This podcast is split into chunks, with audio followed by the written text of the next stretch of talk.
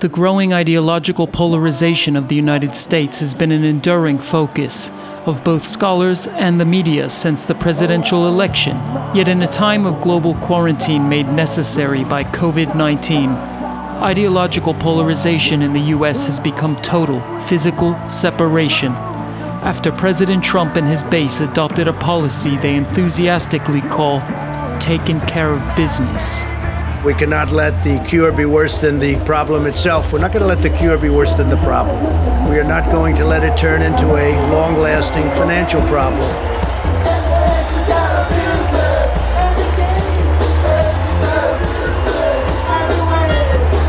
The policy suggests that protecting the economy is more important than protecting the lives of the vulnerable.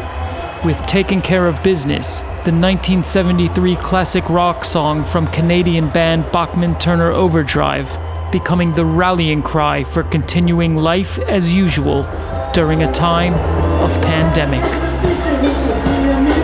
Perhaps fittingly, it is an American cover band of Bachman-Turner Overdrive you hear playing live in the distance, as Canada, like many other nations, now prohibits any travel to the US by its citizens due to COVID-19 concerns.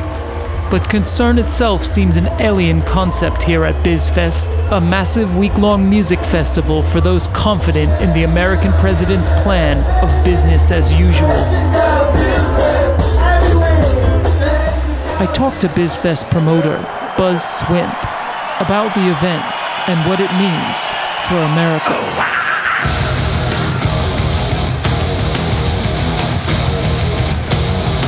We got 100,000 paying people through the door, 100,000 plus. Really incredible. Shows the strength, resilience of the American people. Strength and resilience of the American people in a time where we really need to come together. We got Puddle of Mud, Mudvayne, Papa Roach, Breaking Benjamin, Saliva, Shinedown, Stained, Disturbed, Drowning Pool, Stone Sour, Hoobastank, Crossfade, Creed, Fuel, Godsmack, Sevendust, 12 Stones, 10 Years, Saving Abel, Skillet, Seether, Hinder. I mean, you know, if Trudeau wasn't such a pussy. The promoter seems to swallow a plastic cup of beer as if he were taking a breath. In fact, drinking seemed easier to him than breathing itself, which made me curious if a constant state of intoxication might make one unaware of underlying COVID-19 symptoms. I attempted to wander the festival grounds, but realized I wouldn't get far wearing my N95 respirator. Any form of prophylactic against viral infection is interpreted here as liberal, un-American, or worse. Hey buddy, hey, you got a maxi pad on your face, you a pussy? What's that, hand sanitizer? Well, squirting pussy, I like that.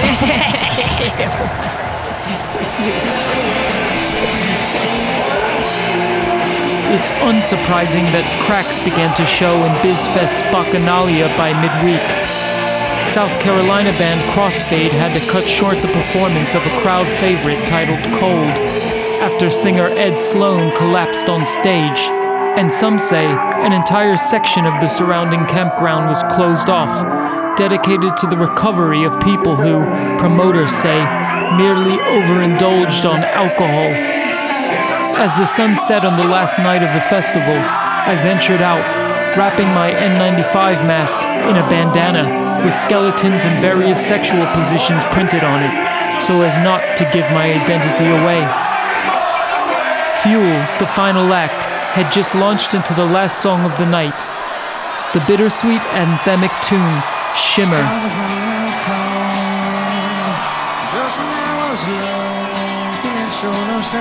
The crowd sang along, and for a moment one felt the joy, the hope of people being together. As the acoustic introduction gave way to hard rock, a jubilant but seemingly disjointed mosh pit opened up in the middle of the crowd. Lit by the pink glow of the sky, I could just make out what made the crowd's movement unsteady. Beneath their feet, there were dozens of lifeless corpses, half sunken in the beer-soaked dirt, avoided, stepped over, and stepped on by the drunken revelers, not bothering to look down, only to look up. Frontman Brett Scallion sings, all that shimmers in the world is sure to fade, and the crowd unleashes an ecstatic roar. Yeah!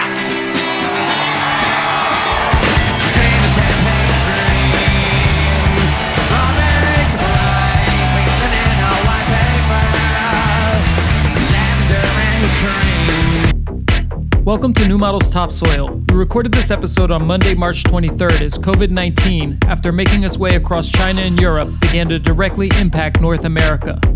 For this show, we called up friends in Miami, LA, Dallas-Fort Worth, New York City, and the Berlin-linked metaverse to get a sense of how daily life has begun to change across the USA.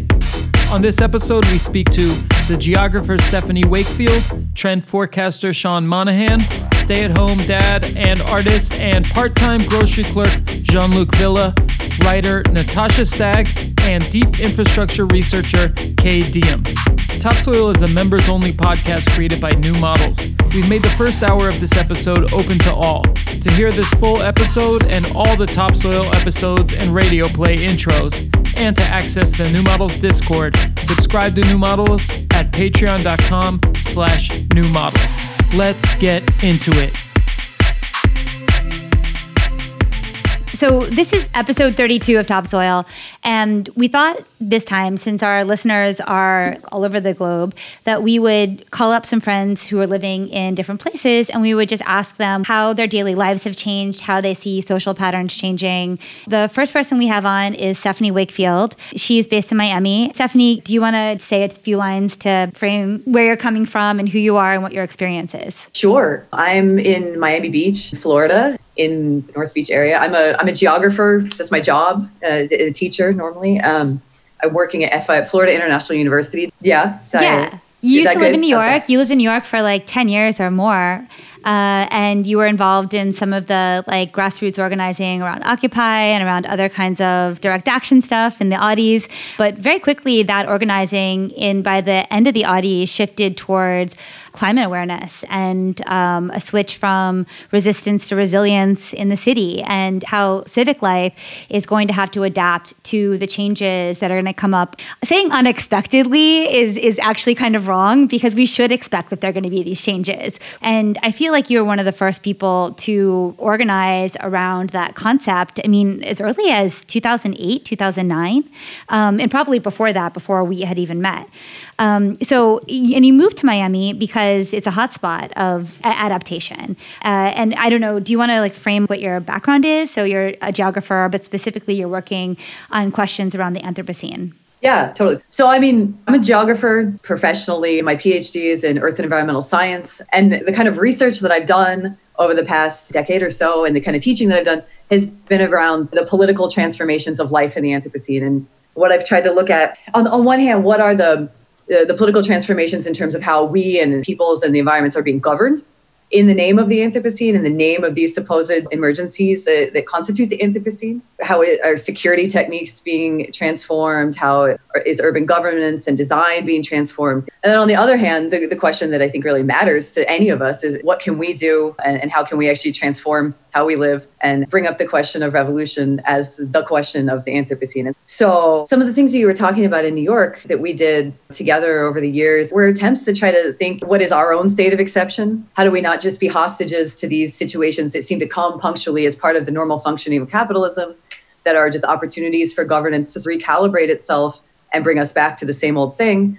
How can we take the Anthropocene itself as this time that, if nothing else, asks us to change everything? Yeah. Totally. I mean, and you're also you're a new mom. And, you know, it's a very different position to be thinking about the collapse of the world, where you now have a vested interest in making sure that there's still a way to survive in the back loop, to use a term that you often use. And I guess like a first question I have for you then is that if you could speak to your son now as if he were, say, 12, as if he were able to engage in a conversation with you, how would you frame this moment? How would you frame this moment to a child, and specifically your child? What would be the way that what would be the lens you would try to provide to see what we're going through? Because I think it's a really confusing moment for a lot of people. And what's a simple way of truly grappling with what this particular moment is?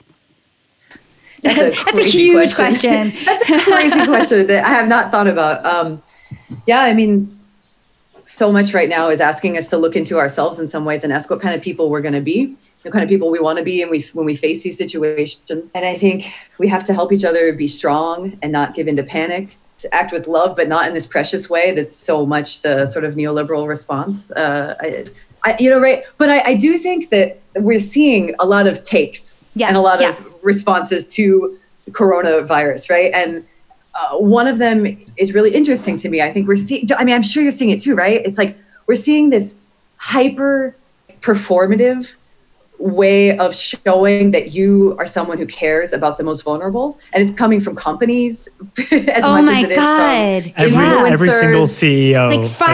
Like Friday, literally. And it's like shaming goes along with that. We're seeing a lot of it too. Like if you're one of the people with a mask, you have now hurt other people. If you're one of the people who's outside, it's just the shaming and we all have people we care for.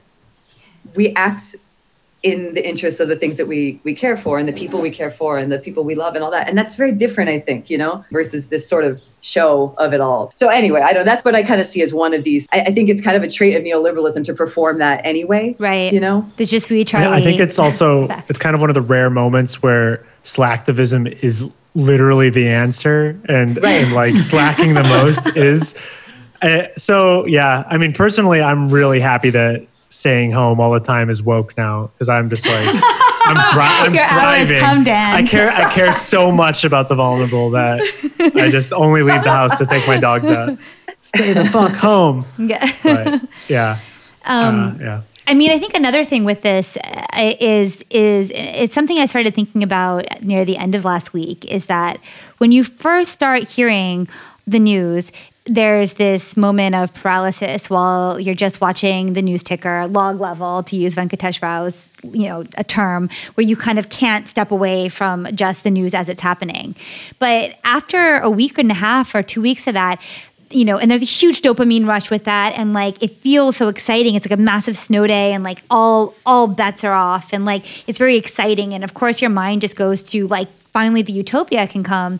But as we've learned from so many other revolutionary moments, whether it was, the Arab Spring, or whether it was Occupy, or whether it was, any number of revolutions, Black Lives Matter, you see that as that starts to wear off, there's a big depression that comes in, because you think that there's this cataclysmic thing that's happening.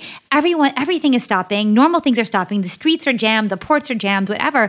But then what you hope to come true doesn't. And that can actually lead to everybody falling back even further.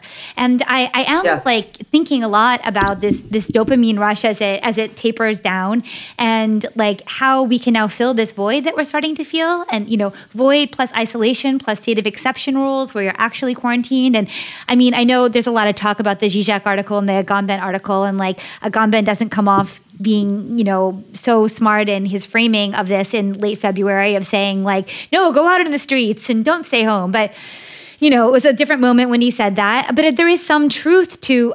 Anyway, it's a complicated moment, and how with having a lot of experience of how to organize in these moments or how to think through these moments. I mean, what's going through your head right now about how to respond? Yeah, I mean, it's a funny thing, right? We have this situation where it's the opposite of the states of exception that we're kind of used to, at least the ones that we personally experienced. Yeah. Like in a hurricane, you go outside, you come together with people. I mean, in the aftermath, you come together with people. You have hurricane parties. You have all these types of things. In Occupy, literally Occupy was nothing but this aggregation point, these aggregation points dispersed around the world where people were coming together. This is the opposite of that. We're all in our homes. If we don't want to get other people sick, we have to stay away from each other. It could sound very dystopian, right? I don't know. I mean, the thing that we always try to do in these moments, they're emergencies, they're crises, whatever, but they're also opportunities, they're openings where what was not permissible before is suddenly expanding. What is possible to say and to think and to do starts to open up, this Overton window thing, and what we always try to do in those situations was to try to hold that opening open and push on its limits as much as we possibly could to take it as far as the situation. So what we've always tried to do, I think, in general, is just hold these spaces open for thinking the new. I feel like that's what you guys actually do so well too, with New Models.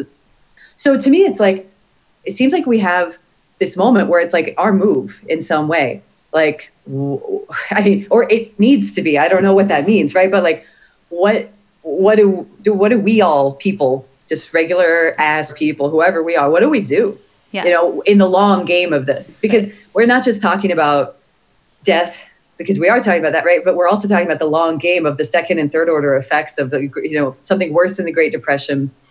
Most people, a lot of people I know have already lost their job, you know? Yeah. What does the future look like? You know, what do we just say we're going to go back? Are we going to be really happy to see everybody again and to go back to our concerts and our like whatever, because we miss them so much, our gyms, our work and our paychecks? Or is this a historical turning point where we actually take an initiative? And I don't know what that means, but I feel like in those situations that you were talking about, Carly, where, you know, you have these big uprisings and then the decline where it feels the big change you hoped for didn't happen, or maybe actually things got way worse. You had worse regimes that came into power, or you went back to the same normal order of things. We never have the ability to go beyond. We think that that's such a big question historically for us in our lifetimes. You know, what would it mean to actually be able to go beyond materially and not have to go back to the same systems, you know? I just don't think it's possible. I mean, the system can't go back because there's no way to save the economy without bailing everything out. And then it's no longer the same system. I mean, it's as simple as that. So I think there's going to be a paradigm shift. It's just sort of a matter of how many knock-on paradigm shifts come out of that. And yeah, I think it's going to be really hard for people to take this revolutionary spirit when the government has that same revolutionary spirit right now. Right.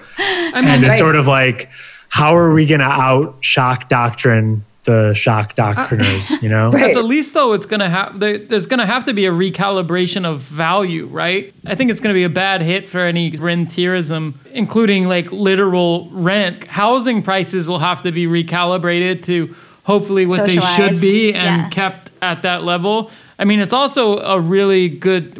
How Dan's saying no, it's not going to happen. I mean, realistically, there'll be a period of deflation, which is what's happening now. All the asset prices are crashing because everyone wants to have dollars. And then as the government is literally announced, they're going to print unlimited money to prop up every market today. And soon there's going to be helicopter money in the, you know, UBI. That just leads directly to inflation and potentially hyperinflation. So the prices of housing and stuff, okay, of course the market for it is going to be crushed, but the prices of actual goods are going to go up. You think so? Yeah, I think it's an inevitability. One of the things that the government's buying are mortgage-backed bonds. Like, they're going to completely prop up the housing market. And like I said, just the dollar amount that everything costs is going to go up a lot. Right. And that combined with 30% unemployment, which is what they're predicting, which is worse than the Great Depression. That's stagflation at best, if not hyperinflation. The economy is not going to grow, but inflation's going to grow, which is sort of the worst of both worlds. What happens after that hyperinflation? Yeah, it's either revolution or war or a combination of those things, but that's the 20th century playbook. And whether or not that happens directly, like history rhymes, doesn't repeat, we'll see. But that seems like that's the framework I'm operating under right now. There are so many, you know, political analysts who are trying to say, oh, here's the good vision of what I hope and think can come from this. More national unity, less individualism. None of that seems like it's on the table. Yeah. It just seems like civil war. How do you see that playing out materially? Like, if there were to be a civil war, like, what do you think the axis of power would, like, where would that fissure line be? People not paying their rents, landlords trying to evict them, people living in streets. Like, what is sort of the dark prediction narrative of that? Personally, I think it's not going to be a civil war with two distinct sides with different types of uniforms on. That's for sure. It's just going to be much more like the breakdown of law and order, where the state no longer has a monopoly on violence. You know, more or less like a patchwork situation where there's just everyone for themselves, or, you know, small groups for themselves. And then eventually in that situation, power coalesces and there'll be new forces with, you know, that kind of emerge out of it. I mean, seeing all the like libs that I've seen posting about trying to get guns, and in general, there seems to be a real concern in America that we're going to see civil breakdown. And, you know, of course, we're in Berlin. We're sort of isolated from that. It's just completely, you know, internet mediated observation. I'm sure Stephanie has probably seen that in person. Maybe, I don't know. But yeah, that's just sort of what my read is right now. My doomer read, anyways. I mean, I don't think it's doomer. I think it's just pragmatic, and it doesn't have to be a matter of wishing for it or fantasizing it. It's just a pragmatic, very likely, very possible outcome of the social fragmentation that's going on in America. I mean, it's a disaster here. Can you give us some specific anecdotes from, can you bring us to Miami Beach? Can you just like put us, we're at like Muscle Beach in Miami Beach. What's going on? Well, it's, you can't be there. It's closed, but people are sneaking in under the police tape to go there. So I'm in North Beach in Miami Beach, a little bit more laid back, working class. It's not South Beach. It's more Argentinian, Orthodox Jewish, Cuban, kind of working class. And then there's some condos around us. There's also some waterfront mansions. You know, I think a house like Lil Wayne bought recently is like a 3-minute drive from us. So we're this last little holdout. In Miami Beach, they've had the state of emergency orders, just like the rest of Miami-Dade County. Everything's closed. It's very weird. Yeah, restaurants, pools, parks, gyms, anything non-essential has been closed for a while. The grocery stores are open. They close early now so they can restock. They open early for people over 65, I think. Oh, right. Now they've closed the beaches. So the whole Miami Beach is closed, which is pretty crazy, actually. They've taped it and fenced it off. Oh, my God. With multiple layers of fencing, and there's police patrolling it. All of South Beach is closed. Lomas Park, which is the workout spot down there, it's closed. The whole park is closed. Every beach access point is closed. And tonight, by midnight, they're actually finally closing all the motels, which is really insane. They're saying everyone has to leave unless you're like a first responder or like a type of vulnerable person who has to stay there. So what's going on is you have a double war by the city, both on coronavirus, but also on spring break. Yeah. So like, it's like, I mean, I don't know how many, I should look this up. No, you know, tons and tons of people, young people flock to Miami Beach, specifically at this time of year. Like this is the height of spring break. And it's just like shoulder to shoulder on the beach, crowds everywhere on the street. And they've been trying to shut it down because like the residents in the condos don't like it. And now they're using the emergency powers of coronavirus to also push out these spring breakers. So part of closing the beach was also that, because it's also crazy. The beach was the only place you could go and be far away from people. We would go, be on the beach every morning. It was amazing. And now you're shut into these small sidewalk areas. I don't know if you guys saw these like viral videos of these spring breakers down here. But oh my God. They were like, if I get Corona, I get Corona. It can't stop my spring break. I've been waiting 2 months for this spring break. 2 months. Yeah. What about the homeless? A lot of places, the only people you see on the street are homeless people now in a lot of areas. But you also see a lot of people not giving a fuck down here. Like, tons of old ass people just out there, just going, just not, no one's doing the like walk 6 feet away from you on the street thing. No one, like throughout all this, it's all these like old rich people are just coming in. Oh my God. If I go out this way, I guess, you know? Yeah. But it is funny that it seems like Gen Zs and boomers are the ones that aren't taking this seriously, whereas millennials are just terrified for their boomer parents and in general. And I mean, but millennials are also like all now adults. So like that's what adults do. Exactly. Adults read the news, make an educated choice, and then act. I mean, now they're talking about should they infect the first responders so they become immune? Oh, really? Things like that. Wow. It's an idea that some politicians floated today. Yeah. Right. And there's like drive-through confession at churches. Oh my God. It's crazy. Really? Drive-through confession. Yeah. One of my favorite things that happened was the Pope saying that if you can't go to confession, you should just take it directly to God. So even Catholics have just gone Lutheran. It's kind of incredible. That's cool. Very flexible. Overton window just smashed. Anything you want to say to the Discord too? Because you're on the Discord. You're now live on the Discord. No, I mean, listen, guys. I mean, to me, I don't have any answers. And like, I think saying that we have the answers would be so disingenuous. But totally. I think that the thing that makes sense to me is to like right now take this moment really seriously as a historical moment. I think we should take it and talk to each other, all kinds of people that we normally talk to, that we don't normally talk to, and really start to think, how can we imagine other ways of dealing with all these things that make up our life, like the food, the water, the electricity, you know, the health. You also have a channel called Backloop TV. Do you want to plug that as a channel? Yeah, I mean, I wrote this book called Anthropocene Backloop that will be out in a couple weeks. And with it, there's this project called Backloop TV. You can follow the Instagram.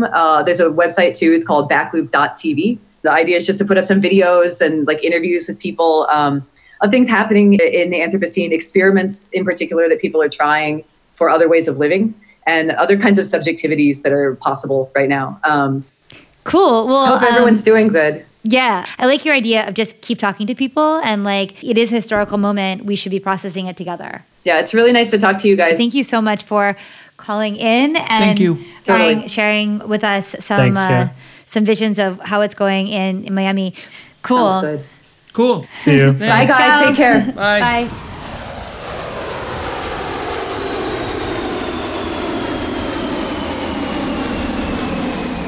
I have different intentions. I'm growing a mullet, but I guess I'm going to have to do it myself. You're growing it what? He's growing a mullet. I'm growing a mullet. Growing a mullet. You do have to grow it yourself. Oh, you mean cut it yourself. The sides, shaping the sides is what I was going to go to a hairdresser, but that seems not pressing at the moment. I think we're going to, Trend Report, we're going to see a wave of DIY haircuts. In the coming weeks. Yeah. I just hope no one in the hype house gets COVID-19. Yeah. Julian, what's the hype house? Oh, God. Everyone's name is like Chancellor or... Chancellor. Trice. Things like that. Chase, Trice. I don't know. I got to look up their names. They're all like, they just dance and they all are very good-looking young children. A lot of finger-banging going on in there. Finger bang? What's finger banging? You know, they like a lot of people getting fingered in the hype house. Because they're all like they're all young. They're all fingering age. Fingering age. Okay. In the age of COVID, no fingering, no hands. No fingering in the age of COVID. Did don't you touch your face after. It's fine. Just don't touch your face. Yeah, don't touch your face. Anyway, we should introduce you. This is Sean Monahan. You're calling in from LA. Do you want to just give the who I am, where I am, blah, blah, blah? Yes, I'm Sean Monahan. I'm based in LA. I am a trend forecaster and a consultant and a writer. Formerly, I was one of the founders of K-Hole. We were best known for coining normcore. Now I work independently when I relocated from New York to Los Angeles. But like the rest of the world right now, or the rest of the US and Europe, you're under quarantine. So we want to give us like... I'll give you guys both my own personal experience of it, and then also the tidbits that are leaking in to me. I had the sense that this was going to get bad, I think, earlier than a lot of people. Being a trend forecaster. Well, and also I had been commissioned to write a catalog essay for a show in Shanghai that was supposed to be opening at the end of April. And that got canceled pretty early, or late January, early February. Oh. That had already been canceled despite the fact that the show was going to be happening in late April or early May. So I was already a bit like suspicious when everyone was like, it's not a big deal. And I was like, well, Shanghai's not even in Wuhan. And they're already planning that like international guests are not going to want to travel to China in late April. Yeah. So what did your prepping look like? Beginning of March, you're like, I have a feeling this is going to get worse before it's going to get better. It wasn't even I have a feeling. It was like, this is getting worse. By late February, Italy already was doing very badly. But also like the West Coast seems like it was kind of the beginning of this. You know, the highest concentration was in Seattle and we're here in California. And part of that is obviously because there's just a lot more direct trade links and direct flights between Asia and North America, especially on the West Coast. But yeah, I mean, it's also been unseasonably cold and rainy in Los Angeles. Dan? I am like a sharing economy scumbag. So I was looking at like Instacart and like Amazon, like fresh delivery, and you could not get a appointment on either of those apps anymore. So I was like, fuck it, I'm going to have to go out in the rain, and I don't drive. So I had like an IKEA bag as an umbrella. Like the city is like flooding and everyone is in masks all of a sudden. And like there's no grocery carts and there's no soup and there's no pasta. I didn't even think about that. There's no toilet paper. Like LA being a city where most people need to drive. And then a lot of people kind of move there who don't really drive, and people figure out a way to do it, but it's all so dependent on Postmates, Uber, et cetera. This is my reckoning with the sharing economy. My lifestyle has been entirely enabled by the sharing economy, which is not something I'm totally proud of, but I feel like all this stuff is just like going to explode during this. Oh yeah, for sure. I usually I've been kind of more quarantined than other friends because I Uber from most places I need to go that I can't walk to, which is most places. Like, how many people get in an Uber every day? Like 50, 60? Oh, yeah. Like, are they Lysoling down the car? It's an average of 35 rides per shift. I just heard this. It's an average of 35 rides per shift. Exactly. Okay, so I'm a little bit up, but yeah. To me, like, even now, like Lyft is kind of advertising themselves as like, you can take a Lyft to a testing facility if you're feeling unwell. And I'm like, that makes me want to get in a car even less. Oh, like no. If people are using these for like, in place of an ambulance because they don't want to pay $3,000, which is normal. Yeah. Okay, so I want to hear like kind of a speed round of how you see things change in the past 2 weeks. Like, how's Erewhon doing? Like, are all those natural products? I have not gone to Erewhon, but I have friends who live nearby and have been walking to it. Yeah. And they said it's pretty fully stocked, which to me doesn't surprise me because if you're buying like shelf-stable dry goods, would you go to Erewhon? Well, exactly. That's my question. It's like so much of that, like Erewhon, so much of that stuff is just going to have to be thrown away. Well, people are still shopping and it's not clear what the end date is on this. Yeah, but I think I spent $600 on food. Right. I never spend that much on groceries. Even now, I feel like I still have friends who are slowly trying to like get their brains around it because it seems to me that at the same time that the United States has these infrastructure issues, i.e. like we don't have like the capacity to, you know, make more masks and hand sanitizer and like all of these like supply chain issues. There's also a mindset issue. They just don't have a Balenciaga factory in the US. That's the problem. Yeah. Is that the most on-brand thing they could do? Anheuser-Busch is apparently making hand sanitizer, which makes sense. They've done this in the past. They did it during, I believe, Hurricane Harvey, where they turned their factories into like water canning factories. That makes sense. Right. That makes sense. And so now they're doing hand sanitizer because hand sanitizer is just alcohol. So a lot of different distilleries are making like weird artisanal hand sanitizer. And it's like the only hand sanitizer around from like microbreweries and stuff. No, we have actually a really nice oud. Yeah, we made oud calamus. Yeah, we had samples hand comme des garçons and oud samples, and so we added those to our batch of homemade sanitizer. Yeah. It smells amazing. It's really nice. It burns off fast, but it smells amazing. In my mind, the biggest issue is really the mindset. Like, it's hard for people to accept that in the best case scenario that we're doing all this so it's not a big deal is also, I think, going to be hard for people to accept. I mean, this is a stupid comment in a sense, but also thank God for Italy, because at least it's this one test case where you're like, if you don't social distance, this is what it looks like. It's like, if you do it, it's like, why? If you don't, it's a really big problem. So I saw a Twitter thread where they were comparing it to Jaws, and the mayor in Jaws who doesn't want to close the beach because it's like essential to the town's economy. And it's just like hoping that the giant shark thing will blow over. And it is like one of these things where you're fucked either way, because if you close the beach, then like the town suffers economically and everyone's mad at you. But then when you don't close the beach, the shark starts eating all the townspeople. Yeah, well, FYI, we just spoke with Stephanie Wakefield, who lives in Miami Beach, and she said that Miami has closed the public beach, that South Beach is closed. Thank God. And it's policed. Like, you cannot go on there, so. Yeah. I think one of the freakiest things about all this is just the sense of time and scale. Everything is lagging. We only have these sort of like 2 week ago backward projections that's guiding everything.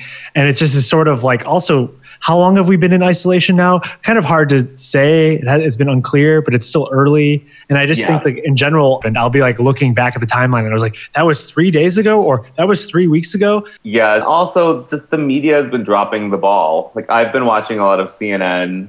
And they're definitely trying to make this a Trump story, which is not to say that he's done a good job of handling this. Yeah, I also think that just like reflexively going towards this racism criticism, it's just sort of like when all you have is a hammer, everything looks like a nail. And exactly. And I think it's really intentional because they're just playing interference for the CCP, who has absolutely been exploiting the whole racist angle. And it just like doesn't cleanly apply to the situation when it's an ethno state that imprisons minorities. And, you know, I just think the biggest thing for me was the mask issue, which the New York Times admitted that they were lying about in their own like very like arch mea culpa New York Timesy way where you... Wait, you mean mask issue like, meaning don't buy masks, they don't help. And then being like, the medical staff actually needs these masks, so don't buy masks. Yes, okay, that one. Yeah. Exactly. Well, like wrapping a scarf around your face does reduce transmission. Like we're talking about different levels of protection here. Right. But it's kind of like saying like, oh, a light jacket doesn't help you stay warm in the cold. Well, seatbelts don't help. Yeah, it was nonsense when it started. And the real issue is just that like, China and Taiwan, which I think were both the United States' biggest sources of medical masks, both stopped exporting them quite a while ago. Mm-hmm. So the issue is that there's no domestic producers really in the United States. Not even Etsy? I actually did get a mask from Etsy. Do you guys want to see it? Gorgeous. Yeah. And in my mind, actually, the masks help just in the sense that, like, it freaks people out so they stay away from you, which in and of itself is kind of like a good thing during this crisis. No, I've actually gotten yelled at about wearing masks and covering my face already by people in the street who are like, they're like, it doesn't help. Actually, there's a really interesting, so Sam Chris wrote this piece. We posted it as the header on the aggregator, but he wrote this piece on sort of the erotics of the coronavirus.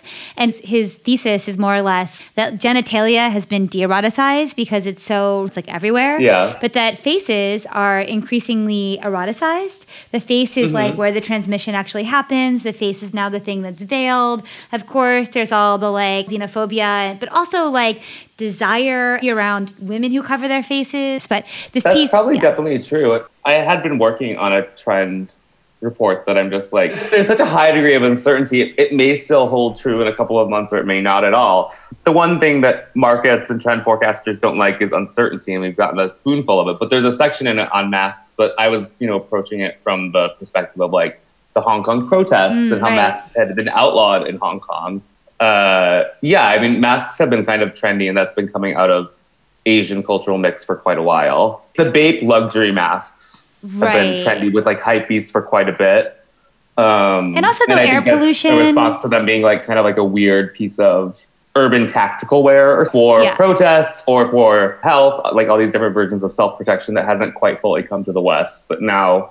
I don't think the masks are going away after this. Yeah. I mean, I think it also signals this awareness of the human organism. It shows a kind of I'm reading the news, I'm plugged into how transmission works, how the environment has become hostile. And it shows that you're living in the present. Yeah. And I mean, even in California, they've been becoming more commonplace because of the wildfires. Oh, right. Good point. I heard that Facebook donated their stockpile of 750,000 masks, which is just hilarious that they had that in the first place. But they're in San Francisco. I get it. They were also the one-use surgical masks. Someone crunched the math on if every employee they had in San Francisco used 2 a day, a 2-week supply. So it sounds crazy, but the surgical masks... What are they going to do in fire season? Because that's coming. It's been so wet this year. So hopefully... fire season in California will be chill. So what this makes me think about is the homeless population in Southern California. Yeah. Part of the reason why there's a large homeless population is because the weather is fairly good. I'm just these people, obviously many of them are already immunosuppressed. Now they've been outside in unseasonably cold weather where it's been hitting 40 sometimes at night. And it's been raining for over a week straight. All this is obviously good, I think, ecologically for California. But at the same time, you have these unhoused populations. It is still unclear how to temporarily house them during the crisis. They're probably at low risk for having coronavirus in some senses. It seems the people who have been transmitting it tend to be wealthier people who travel really frequently. That's why we have all these coronavirus hotspots in the U.S. in the skiing communities in Colorado, Vail and Aspen. They'll come back from Northern Italy. Yeah, Northern Italy, exactly. I mean, I think that is exactly how it started in those Colorado communities. Was at the same time, the homeless population also has a lot of interaction with different philanthropic groups that are giving them resources and food and. What's your prediction of the trend prediction field? I think the fact that I'm not a data focused trend forecaster is probably good for me right now. Yeah. There's just no data to look at really. Everything is changing every day. This is a classic case of the definition of uncertainty versus risk. We don't know that much about the virus. We don't know that much about how it will change people's behaviors. It's unclear right now. And again, for me personally, I'm lucky to still have client relationships that are ongoing. I haven't been fired. I still have work. But it's also probably going to depend on how much we bail out corporations in terms of if they're hiring me. If they still exist. I can imagine a lot of companies are kind of shopping for ideas of what the post-COVID marketing voice, narrative, wave is going to be. It is. I mean, in my mind, I actually think, I feel some people are jumping on the bandwagon too fast. you know, like, this is obviously going to change things, but to what extent remains unclear. The one thing I think will certainly happen is that the argument for Medicare for all is much stronger after this. But I also don't know that, like, the behaviors we're seeing in people right now are going to transition into a post-COVID world. I mean, I think one thing that you're discounting about, like, people are going to be really germophobic for a long time. I think there's going to be, over a year or two, people are going to be avoiding contact with people and very, very aware of touching their face and touching surfaces. And, like, a lot of OCDs are going to blossom, I think. You know? Yeah, I am such a dirty person usually. I'm shocked by how clean my apartment is right now. I stopped biting my nails. Yeah, but it's also just unbelievable. I need something to, like, keep myself busy inside. I think yes and no. I mean, I also think people are going to be germophobic, but not necessarily agoraphobic, you know? Yeah, we're all on Zoom and talking now, but we're going to run out of things to talk about if this goes on for 4 months. Like, there's no, like, weird hookups to chat about. Like, the lack of having an IRL social life means that we can kind of only talk about media. Like, we can talk about the news, we can talk about what we're watching, we can, like, share tips on, like, good content. But there's no, like, real-world referent, which is what powers so much of, I think, most people's social lives who aren't, like, Infowars. I mean, speaking of Infowars... Infowars. I mean, what's the prepper temperature there? Do you know anyone who's, like, anticipating full social breakdown? Like, you know anyone who bought a gun? Like, I almost bought a gun. I was thinking about it. I grew up around guns. I grew up in a rural area. I'm not terrified of guns. Like, the aesthetics of them and why they're fun.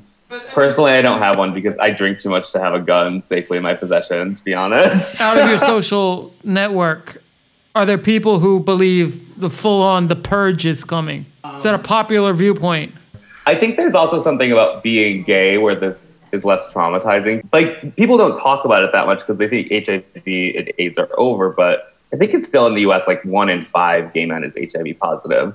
So the idea of, like, having a lot of your social and sexual life be formatted around, like, testing and prophylactics and certain kinds of, like, antiviral care, and that just being something you think about all the time is not new to me. But now it's like all the straight people have to think about it too, even though it's not a sexually transmitted virus.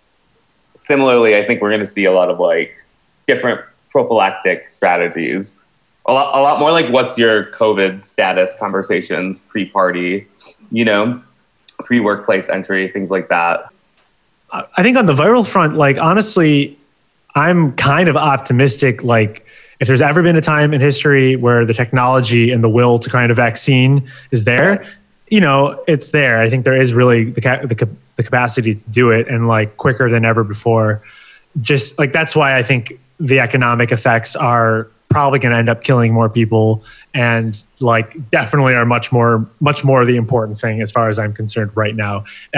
Like, the idea people are dying is a very, I think, simplistic rubric, because people are dying for lots of other causes, and not to be like, oh, but we're not worried about this, or some kind of relativistic thing. Yeah. It's just like, let's think about the knock-on effects. I think already, like, they're starting to show, like, okay, like, how we count the deaths is going to affect how deadly we think this was. And already even, like, Italy and Germany are counting the deaths differently. That's right. Yeah, that's very clear. Italy, like, is counting comorbidity deaths, i.e., like, if an older woman already had influenza pneumonia earlier this year and then got COVID on top of that and died, they would count it, whereas Germany might not count it. They don't count it. And then there's other issues too, i.e., like, if people can't get food or access to supplies because the economy is all fucked up and then they die because of that, like, is that a coronavirus death?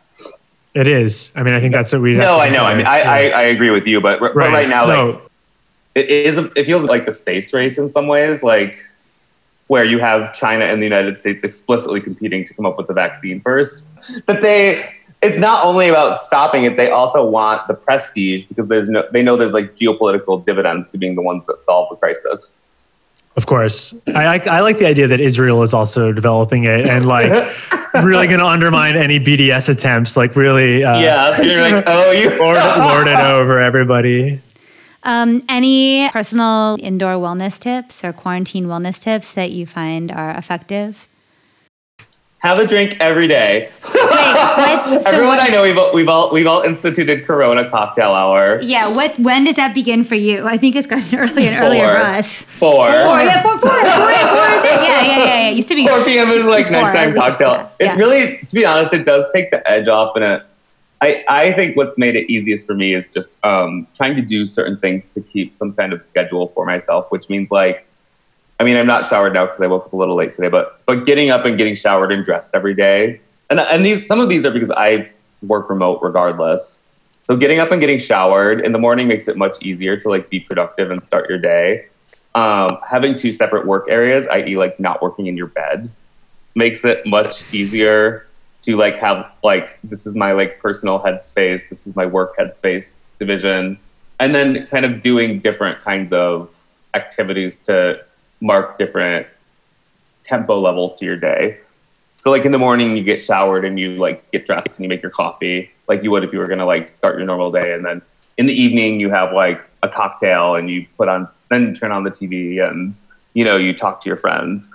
And that I think makes it easier to like not get consumed by being indoors too much. Right. I mean, that's just like general freelancer logic. Some of these things are things I've beta tested by being a remote worker. Yeah, I was going to say. You know, like how to make myself not go crazy working from home all the time.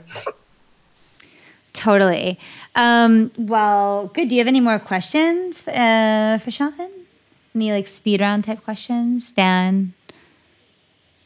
No, I think that was pretty Dan's good, watching personally. The markets, meanwhile. I'm not. I'm looking at the Discord. I'm reading all the things.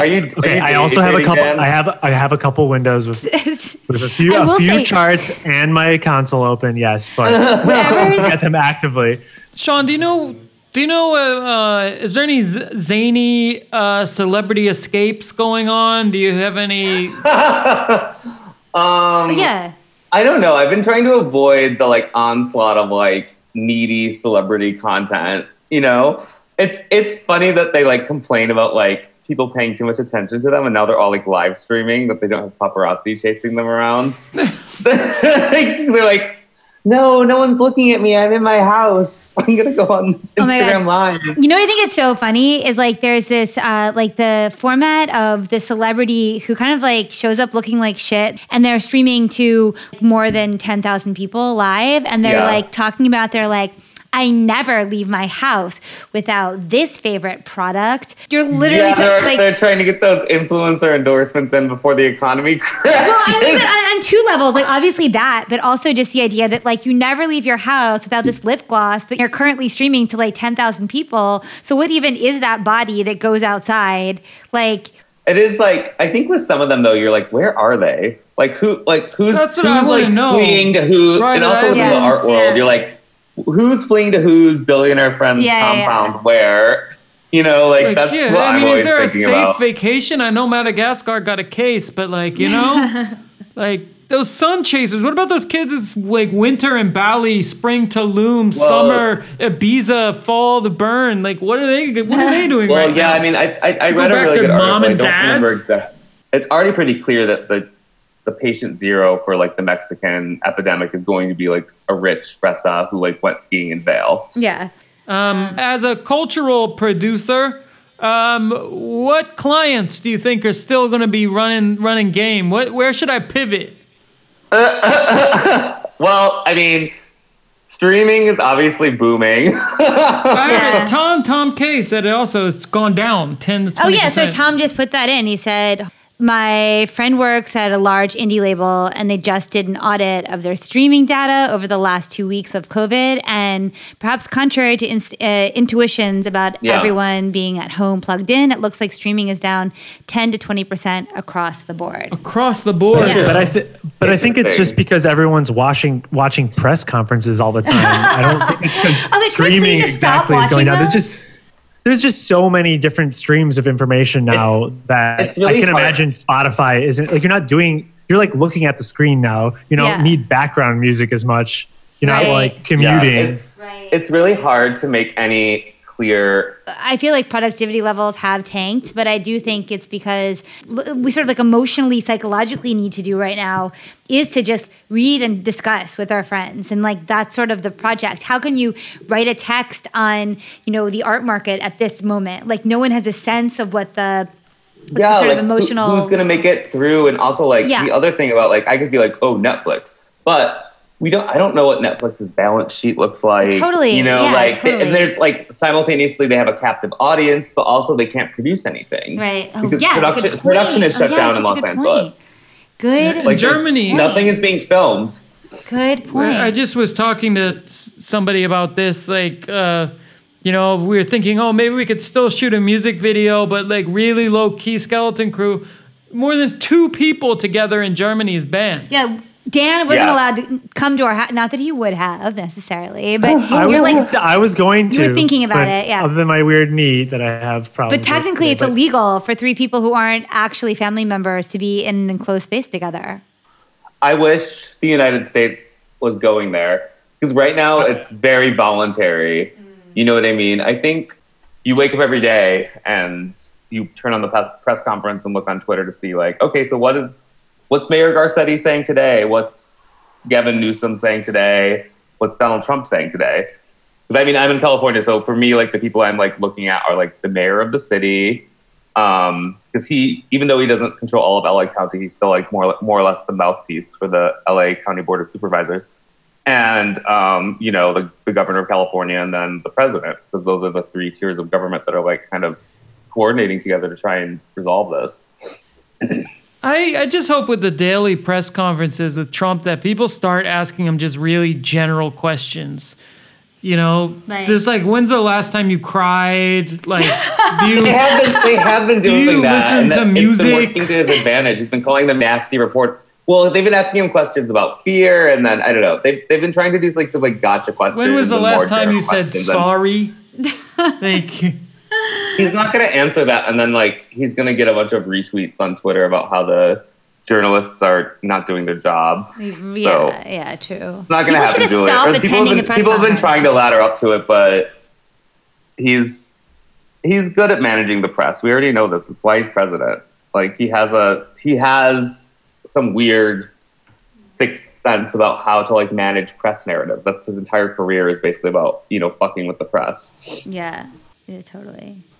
Going back to being, I mean, and this comes from being a New Yorker, because American media is so like siloed in New York City. True. Yeah. That to be a New York celebrity, like you learn how to deal with like the Post and the gossip columnists and the New York Times and the mainstream media. You know, I mean, sorry, not mainstream, the national media. He's like a Navy SEAL of paparazzi or something. Well, you think back to like the Central Park 5 and him taking out that ad. You know what I mean? Like he's known how to troll the press for a long fucking time and how to make himself the center of a story that he's not at all involved in. There's one last question here. Someone, Noah writes, anyone else noticing harsh changes in targeted Instagram ads? Has that been your experience? Well, so I don't get them because I muted everyone on Instagram. That works. So I basically disabled the feed function on my Instagram. How did you? You literally blocked everybody, so you have to. I muted everybody, so I can still look at everyone I follow's stories and stuff. It just becomes more intentional, and I can't. There's no infinite scroll, and I can't autoplay stories. That's cool. Which. It's a hack that I advise to everyone, because when you have to actually intentionally consume Instagram content, you realize how fucking boring most of it is. Yeah, totally. Yeah. It's definitely true. So I have not gotten any weird ads because they can't serve them to me. Well, apparently there's been you're stealing money from Instagram then, because they can't give you ads. Right. I keep on getting P-Vol, the one that's like kind of sexual, where you have this like ball between your crotch and you like, do you know what I'm talking about? I get that so much. Is that like a the what's the exercise? The vagina tightening exercise or pelvic floor exercise? You are not. You as a gay man are not getting Kegel exercise ads. I do not believe that. I'm incredibly impressed. If Instagram could read that level of like. All right. No, yeah. I'm not getting ads. I'm not getting Kegel ads. I keep getting ads for stock footage subscription sites, which kind of makes sense because that's the only way you're going to produce content moving forward. To be honest, though, like my ads are always fucked up because by virtue of working for corporate clients and doing like a lot of research on various products that I'm not interested in buying, like it's always just really all over the place for me. This is why, like, if you ever get like, if someone tries to sign you up for like a digital survey or something, there'll be a question if you work in marketing and they'll just like cross you off. Oh, right. So that's what you should do. Because my experience of online targeted advertising is just like all over the place. Right. Because I am like Googling and looking for things that for research purposes. And therefore, like, yeah, I make no sense as a meta level user. Yes. It just doesn't work for me. I don't know where Dan went to, but he just stepped away for a second. We kept you on for a bit, so we should probably sign off. Thanks for having me, guys. It was fun to chat. Maybe do this again in other times, or either things are worse or better, or later when this is more terrifying. Yeah, exactly. We'll see.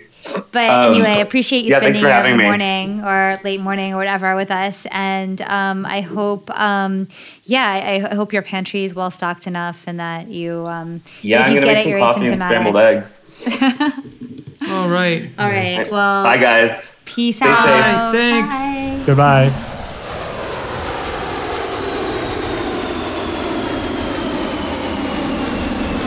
Okay, so calling in from Texas. I'm calling in from Fort Worth.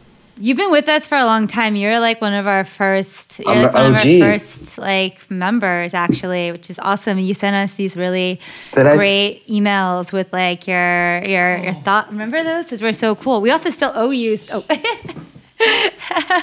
Are we streaming right now? We're streaming right now. Yeah. I know, crazy. I'm kind of nervous. I don't. Don't be. We're gonna talk. Everyone's stealing my stuff now. Like everyone's like copying my vibe now that everyone's home and like being cozy. Cozy core was your original state. Karen, I'm really sorry that we still haven't sent these to you, but I got some big face Saddams for you. We gotta send them in the mail. Hopefully, we can still mail them before they reevaluate the final. Real. That's going to put my kid through college. That's right. But so you're like, okay, so we're just going around. We're asking a bunch of friends what their experience has been in X part of, well, so far it's just been the U.S. But maybe you can tell us a little bit about what your work situation is, how it's changed, what your daily life situation is, how it's changed. Yeah, so I work at a grocery store part-time, and then I take care of my kid part-time. My schedule hasn't really changed. Like, I've been working some extra hours, but the mood of the store has definitely changed. Everyone's kind of grim. I have to make sure that, like, every cart is sanitized. I work in the service department, so it's, like, carts, cashiering, which are all customer-facing, interactive jobs. And there's definitely, like, a class animosity that's starting to emerge. Can you describe it for us? And the other day... Well, we have to limit we're limiting certain like core items, toilet paper, cleaning products, hand sanitizers, definitely limited. They still exist there. Wow. Yeah, it still exists. And so there have been issues where somebody will see somebody carrying 2 packs and then start to freak out like, why are they carrying 2 packs, Do you have to mediate? Yeah, I have to mediate. And then there have been issues where... certain customers of like a very visually like higher socioeconomic status think that it's still kind of like the same expectation as before the crisis. So they get kind of upset when everyone's like on edge. And what's your safety protocol there? Like for the gloves, masks, lots of like hand sanitizer in between. Like cash gets placed down, then we pick it up, then we sanitize, and we put it in the drawer. There's like rotating teams of 5 people who sanitize in waves the whole store. Like, can you describe what is involved in sanitizing? Like, what are the steps? What's the protocol for sanitizing? Part of me feels that it's like psychosomatic. I don't know, because it's white. It's these like Clorox wipes, and anything that's tactile that people might touch, shelves get wiped down, handles, any kind of like counter space. Is it like a upscale store? It is. Yeah. It is. Yeah. So I think the range of income in the neighborhoods around the store is like 150 to like 300,000. Oh wow! So. I mean, in terms of like long term for the store, like, do you know anything about like logistics of continuing to operate? Or any disruption? Have you seen supply chains disrupted? Are there products you cannot restock? Like, you got any word from up top? I've been trying to get information about that, but I'm pretty low on the totem pole. So it's, for me, it's just like, I've been trying to keep track on my own to see what isn't coming in. We do have like a lot of overseas imports. So I don't think that we'll be getting a lot of that Italian crackers or some kind of fancy cheeses in a while. But so far, it's like still been going. Like the warehouses still have it, yeah. And so yeah, I don't know.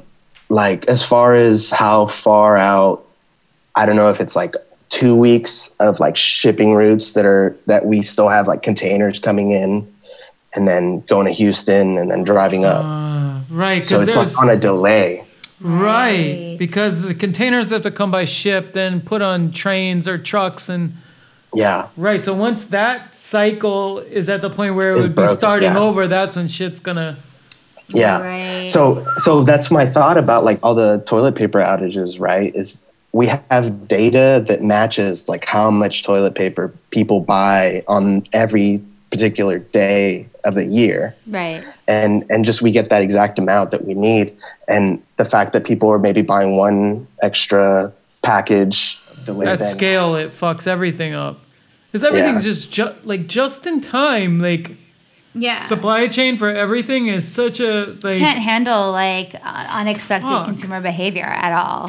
But I mean, you're in Texas and the land where everything's big and there's a lot of guns and big cars and stuff.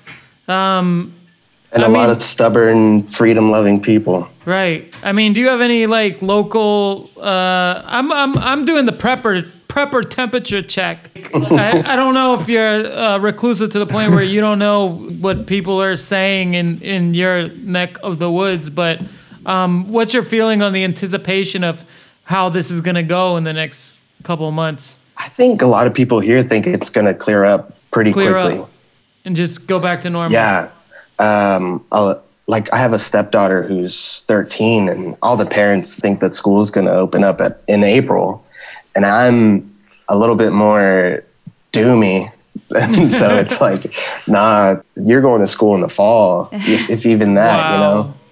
Is there a separation of parents who are more doomy and those who are more like normies who are like, it's fine?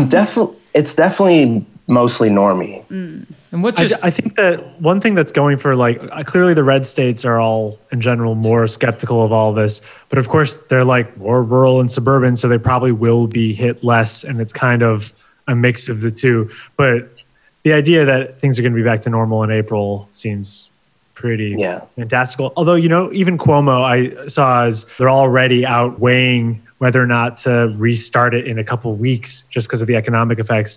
So, you know, maybe it will not go back to normal, but there won't be a quarantine much sooner than we expect just because they decided to let a lot of people die. I don't know. Whoa. What's your stepdaughter doing? We have a really detailed schedule. Like every hour we have an activity. So it's like at 9, we read books. At 10, we go for a walk. At 11, we have like playtime with the toddler. 12 is lunch. And then like creative projects. That's super cool. Yeah. Well, my wife's an educator, so she was like really proactive about it. If it was me, I would just be moping around watching like Frozen 2 on a loop with my toddler. Like, Well, we should probably. We gotta eat. We gotta eat too. So we should probably. We just wanted a quick check-in to sort of see how things are going. But and definitely keep us updated. Try to like get some data on the supply chain. Yeah.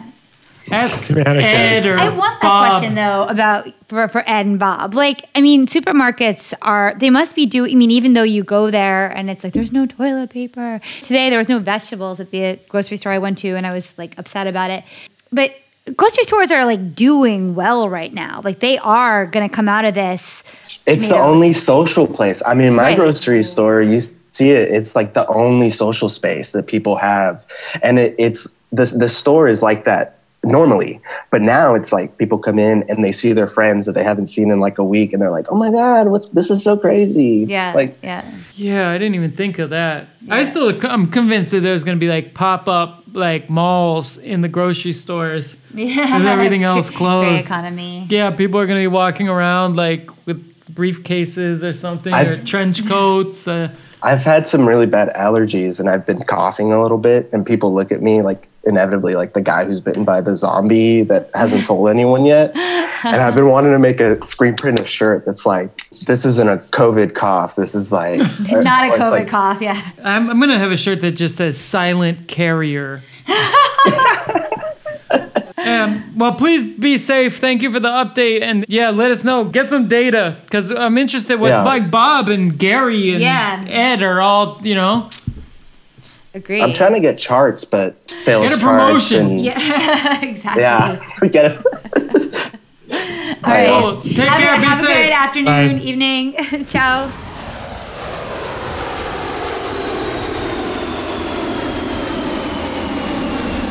Okay. Hi. I remember that kind of window in New York. I used to have a window like that.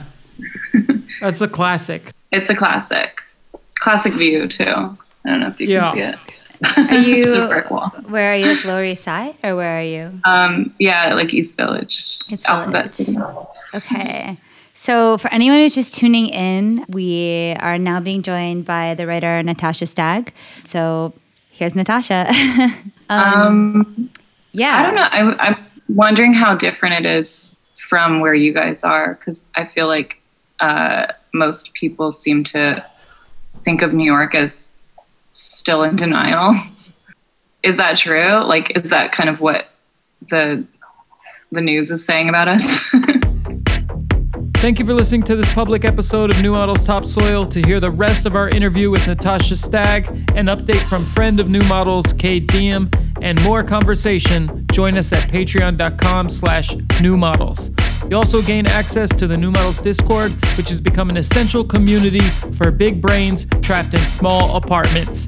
Our theme song is NPC Valley by Alfred English, and our radio play intro was written, performed, and produced by me, Lil Internet. See you next episode.